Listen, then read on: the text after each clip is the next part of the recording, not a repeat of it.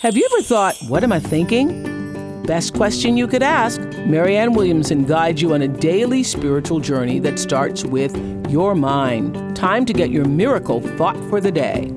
Hi, this is Marianne Williamson with today's Miracle Thought. You know, the powerful religious images that are prevalent throughout the great religions of the world, representing the deeper common universal themes, can be applied to every aspect of our lives. So, for a moment, I want to focus in on the issue of crucifixion and resurrection as they apply to human relationships. Sometimes somebody says or does something, it might have been the other person, and it might be you.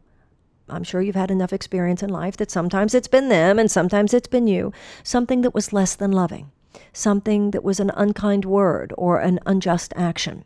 It happens. And that's the meaning of crucifixion. The crucifixion energy is a worldly manifestation in which fear holds sway. Now, this is the real problem. The problem is not just that someone was unkind to you.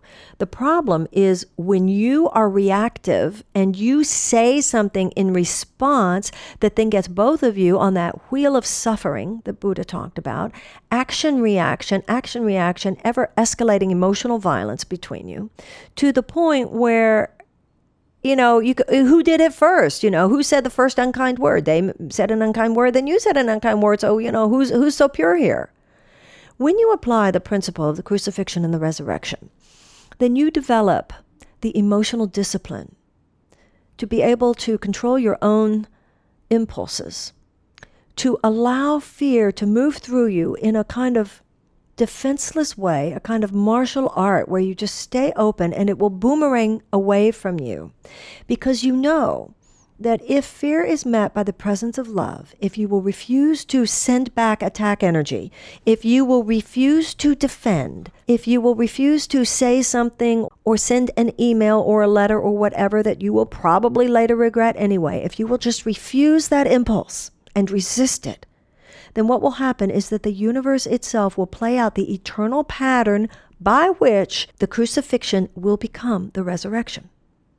Because what will happen is that because you will control your own impulse towards reactivity, because you will not respond with fear, you know, and that's the difference between a reaction and a response, but you will stand in your silence, then you're standing in faith.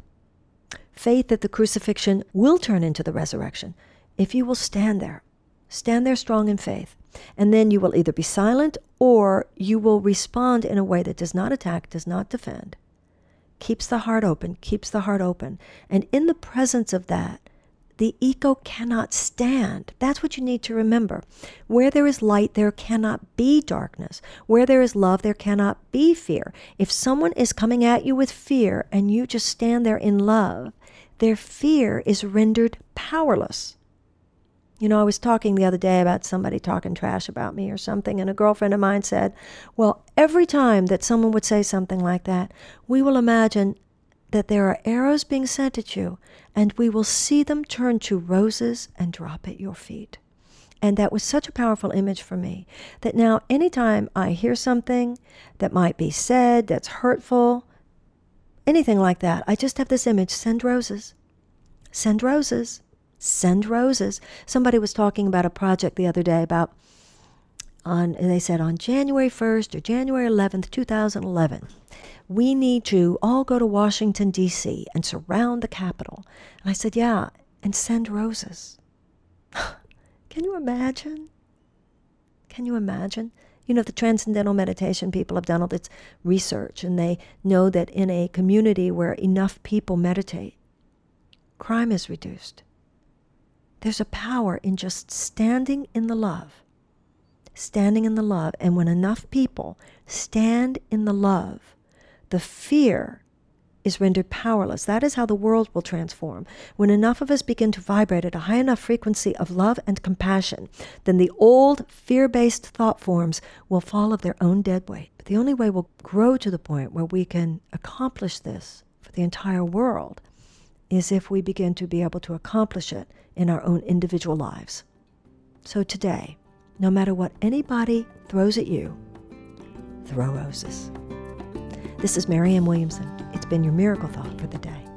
Now that you've gotten your daily miracle thought, visit Marianne's blog, Miracle Think, at oprah.com slash Radio. And listen to Marianne Williamson's live radio show Thursdays on Oprah Radio at XM 156 and Sirius 195.